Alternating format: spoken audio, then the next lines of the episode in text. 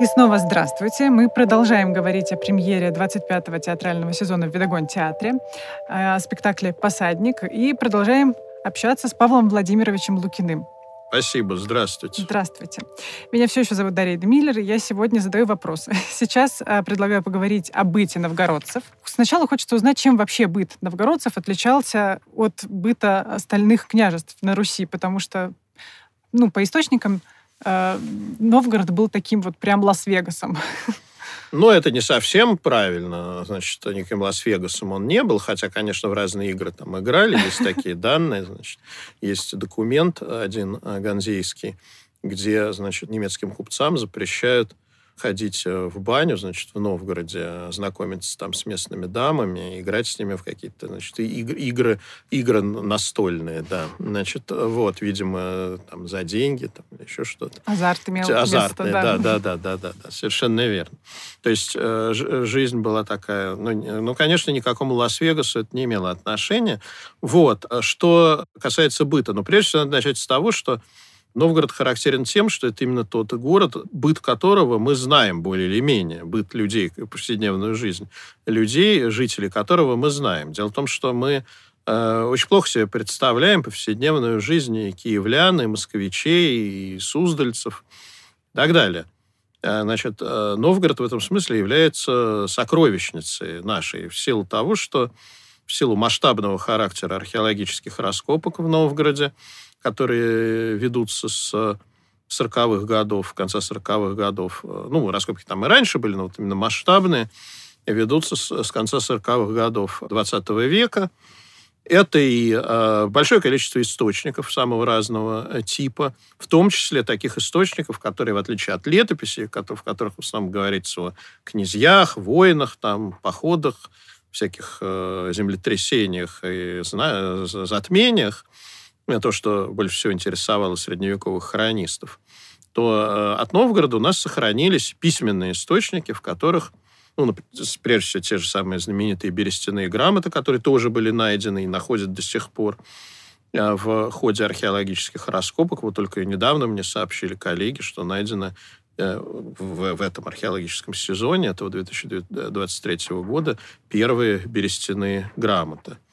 Значит, э, благодаря этому мы... А что такое берестяные грамоты? Берестяные грамоты — это письма, записки, которые писали люди того времени. Самые разные, на самые разные темы. Это хозяи какие-то расписки долговые. Это письма, э, письма о том, что происходит, вот когда крестьяне писали своим там землевладельцам о том, что происходит у них в сельской местности. Это политические донесения – это, наконец, это любовные всякие, даже есть любовные, любовные послания. Вот есть знаменитое письмо, написанное некой барышней новгородской, которая своего вот если бы Толстой знал об этом, он бы наверняка использовал это в, своем, в своей пьесе, где она пишет своему, значит, какому-то жениху или возлюбленному, я тебе писала три раза, а ты не пришел, значит, вот такие вот вещи. То есть, Целая драма. То есть, да, да, да. То есть, то есть э, вот мы э, на основании этого можем представить себе не только быт, собственно, там горшки какие-то или я не знаю, там утвари, какие столы были, какие же здания, там деревянные, сколько там этажей было и прочее. Вот, э, какие печки были, а именно вот что ну, во многом, может быть, ну, во всяком случае, для меня гораздо интереснее, как была устроена жизнь, о чем думали люди, как они жили, как они молились. Кстати, это тоже есть, то есть есть, значит, вот в ходе раскопок была найдена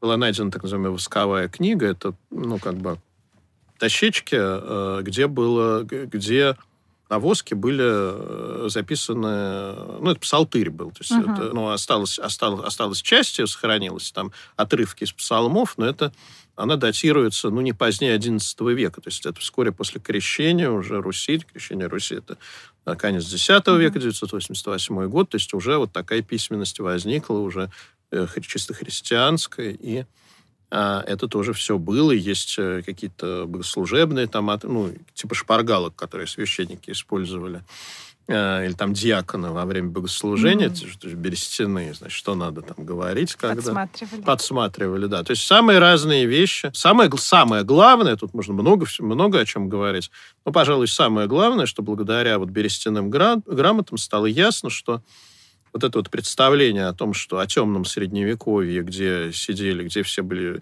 Иногда даже в фильмах такое любят изображать, какие-то какое-то вот болото грязи, там какие-то полулюди, полу, э, полу какие-то чудища, значит, барахтаются в этой грязи. Вот почему-то средневековье это грязь, хотя, вообще говоря, хотя, вообще говоря, э, известно, что повесть временных лет начинается с того, ну, одно, одно, ну, как бы это не самое начало, но это в начале повести временных лет, древнейшие летописи, кстати, с Новгородом это тоже связано. Такой, такой забавный, забавный рассказ о том, как апостол Андрей якобы пришел на Русь, значит, э, вот, и вплоть до э, Новгорода там дошел, и, значит, соответственно, был поражен тем, что в Новгороде люди ходят в баню, да, то есть и э, там, э, значит, э, такая фраза есть, и все творят себе не, э, мовение, то есть мытье, а не мучение, да, потому что они там жара, жарко, как они выбегают на снег потом, ну, считается, что это как бы киевляне смеялись над глупыми новгородцами, потому что, значит, вот они моются. Но, моются, моются в бане. Да, да, да. Нет, ну, с чьей-то точки ну, зрения. Понятно, да. А в Новгороде, значит, в Новгороде значит, отлич, отлично мылись. Ну вот, значит, э, речь идет о том, что э, вот этот вот миф, о, о темной такой грязной вот средне, древней Руси, где все там не мылись, барахтались в какой-то грязи, и, главное, были все безграмотные, значит, только монахи там в монастырях писали свои рукописи, переписывали, а все, значит, население было неграмотно. Этот миф был полностью как бы развеян в результате археологических раскопок. Выяснилось, что не только знать могла быть... Понятно, что не все не было обязательного начального образования, хотя образование было. Э, среди берестяных грамот есть даже такие грамоты, такие вот, а, ну, собственно, остатки упражнений детских в письме. Есть такие грамоты, грамоты мальчика Анфима, э, значит, э, где он там писал азбуку, азбуки, угу. ну, как мы сейчас, А, Б, В, Г, ну, Д. А потом ему надоело, и он написал там страшное, как, нарисовал какое-то страшное, страшное существо и написал «Се зверь». Значит, вот. Значит, я то думаю, есть... это историков очень развеселило. Да, да, да, конечно. То есть э, женщины, вот я говорю, есть э, не одна довольно, ну, некоторое количество берестяных грамот, написанных женщинами. Это тоже миф, что, что и женщины, угу. они все были забиты, сидели в тереме, там, никуда не выходили, рожали по миллиону детей, там, или и все, и все прочее. Значит, как бы картина собственно говоря, благодаря Новгороду картина жизни э, древнерусского общества становится более реальной, более нюансированной, более точной, а главное, развеиваются вот эти вот многие такие э, мифы. Вы заговорили про женщин. А у них были какие-то права, насколько я услышала сегодня от вас. Да. Какие же? Значит, что касается женщин, то тут тоже, ну, вообще говоря, конечно, средневековое общество, в принципе, это общество мужское. Почему? Потому что средневековое общество – это общество, где правят воины, военное, ну, исторически, так сказать, в древнерусских землях это была дружина, там на Западе рыцари, а, вот, военная, военная аристократия. А, в принципе, в Новгороде э, тоже это было. Вообще, собственно, вечевые собрания, по всей видимости, исторически, это собрание воинов. Ну, по древнерусскому вечу это хуже известно, но, допустим, по каким-нибудь скандинавским тингам, это аналог Вечи, когда э, немцам надо было охарактеризовать древнерусское Вечи, они называли его динг, то есть тинг, как бы, да, а, как у них у самих назывались собрания. Значит, мы знаем, что исторически это были собрания воинов, э, древних германцев, которые там э, потрясали копьями, когда надо было согласиться с каким-то решением. И это очень важный такой аспект жизни средневекового общества. Но при этом а, при этом представление о том, что женщины все в Древней Руси сидели в теремах, оно понятно, с одной стороны, понятно, на какой почве оно было сформировано. Это представление основано на эм, а, уже Московской Руси 16-17 э, веков, о которой достаточно хорошо известно, и при этом а, основанное на домашнем быте русских цариц, царевин и прочее. То есть самый-самый такой высший, высшая элита. Значит, даже тогда, в среди как бы, рядового населения ситуация была другой, а если говорить о Новгороде, то э, значит, э, известно, что Э, женщины могли владеть собственностью, могли распоряжаться. Есть даже такое упоминание, ну, в Вече они, в принципе, как бы на постоянной основе не участвовали, не считал, что они там не принимают решения, но есть даже рассказ о том, как в 1418 году некая жена пришла на Вече, там стала предъявлять претензии боярину, значит, чуть ли не за грудки его там хватало, и привело там потом к восстанию и большим там всяким социально, социально-политическим процессам. То есть э, само по себе, вот, э, как, причем не пишет э, э, летописец, который как бы характеризует это событие из его изложения, не видно, чтобы это само по себе вызвало у него какой-то фурор. Да, то есть такое случалось, видимо. Да, то есть это как бы, не, не, в принципе, не, не порядок, но э, в порядке вещей. Ну, да. да. То есть как бы вот такое вот нарушение, которое, по-видимому, происходило. Никогда такого не было, и вот да, опять. да, да, да, да, да. То есть, как бы... Э, ну и, наконец, конечно, образ Марфы Посадницы, он, может быть, преувеличен в московском летописании, но то, что она действительно была и играла определенную роль на последнем этапе э, существования Новгородской республики, э, будучи матерью одного посадника, вдовой другого посадника, владея там землями, определенными влияя как, э, на, на политический процесс, это несомненно. Угу. Отличались ли люди э, новгородские от людей осталь, остальной Руси? Да, конечно. Ну, они... Э, ну, ну, это очень сложный и емкий такой вопрос. Конечно, это были, в принципе, новгородцы себя воспринимали как часть Руси в целом.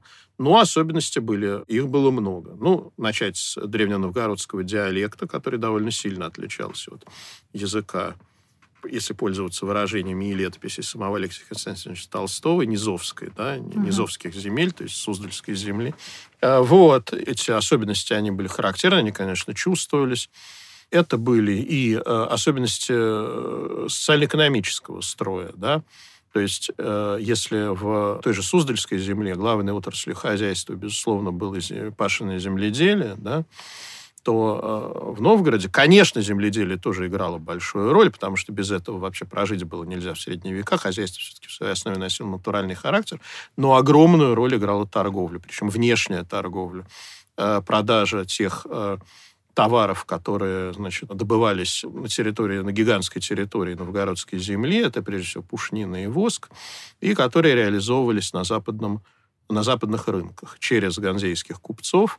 И это было одним из основных источников дохода, если не основным источником дохода, уже особенно в более позднее время, в 14-15 веках новгородского населения. Это, конечно, влияло и на самих людей, потому что, и, кстати, это и есть в пьесе Толстого, потому что там э, те же самые бояре, они изображены не только как аристократы, не только как вот воины, да, но и как крупные торгу, крупные такие дельцы, угу. торговцы.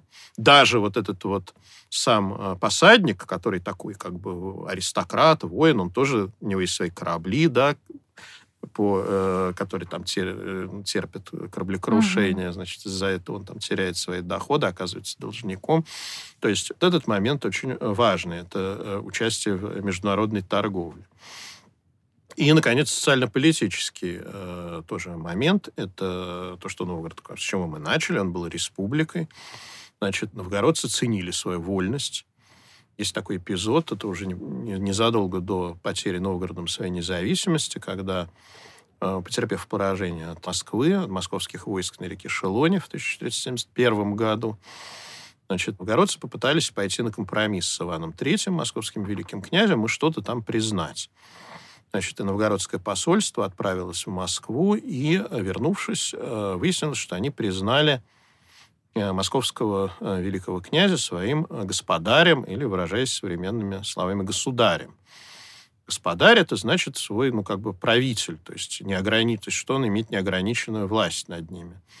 Новгородцы собрались, причем специально подчеркивается в летописи, что это были рядовые новгородцы, черни, они закричали, закричали этим послам, мы вас не посылывали с этим, то есть мы вас с этим не посылали, скинули их с свечевой степени, там, значит, побили, кого-то даже убили и так далее.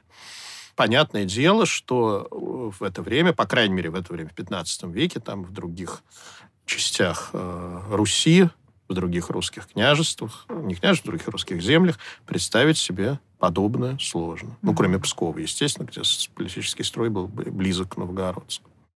А может ли читатель пьесы реконструировать ну, либо просто понять быт новгородцев XIII века по пьесе Алексея Константиновича Толстого? И да. будет ли это правдоподобно?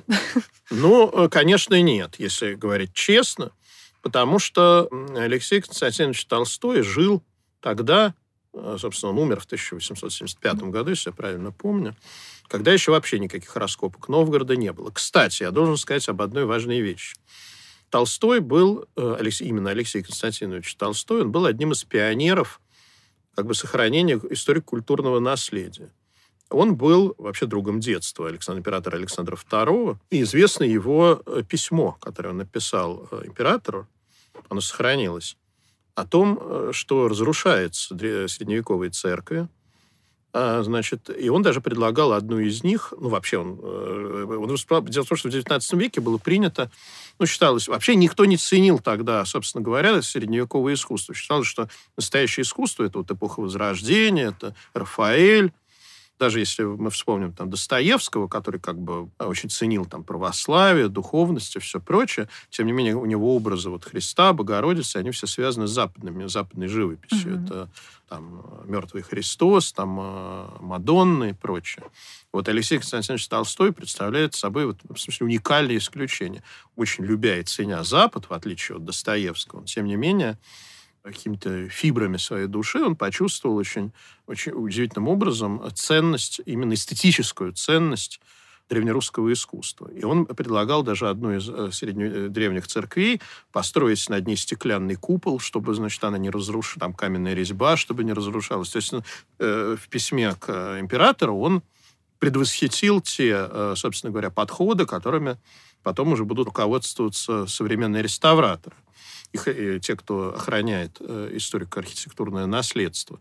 Но, конечно, он э, пользовался некими существовавшими на то время представлениями, отчасти там из былин заимствованными, отчасти из э, тех же писем, ну, так, летописей, каких-то художественных произведений. У него такой, если говорить о быте новгородцев, у него получился такой немного обобщенно древнерусский, такой немного даже, ну, такой э, романтизированный образ э, старины, древней старины, который, конечно, прямого отношения к Древнему Новгороду не имеет, ну и обвинять его в этом э, смешно, поскольку он просто жил тогда, когда это не было известно, а если сравнивать его с его современниками, другими выдающимися русскими писателями, то, на мой взгляд, безусловно, он был ну, одним из как бы понимал и чувствовал как бы древнюю Русь может быть, даже лучше всего.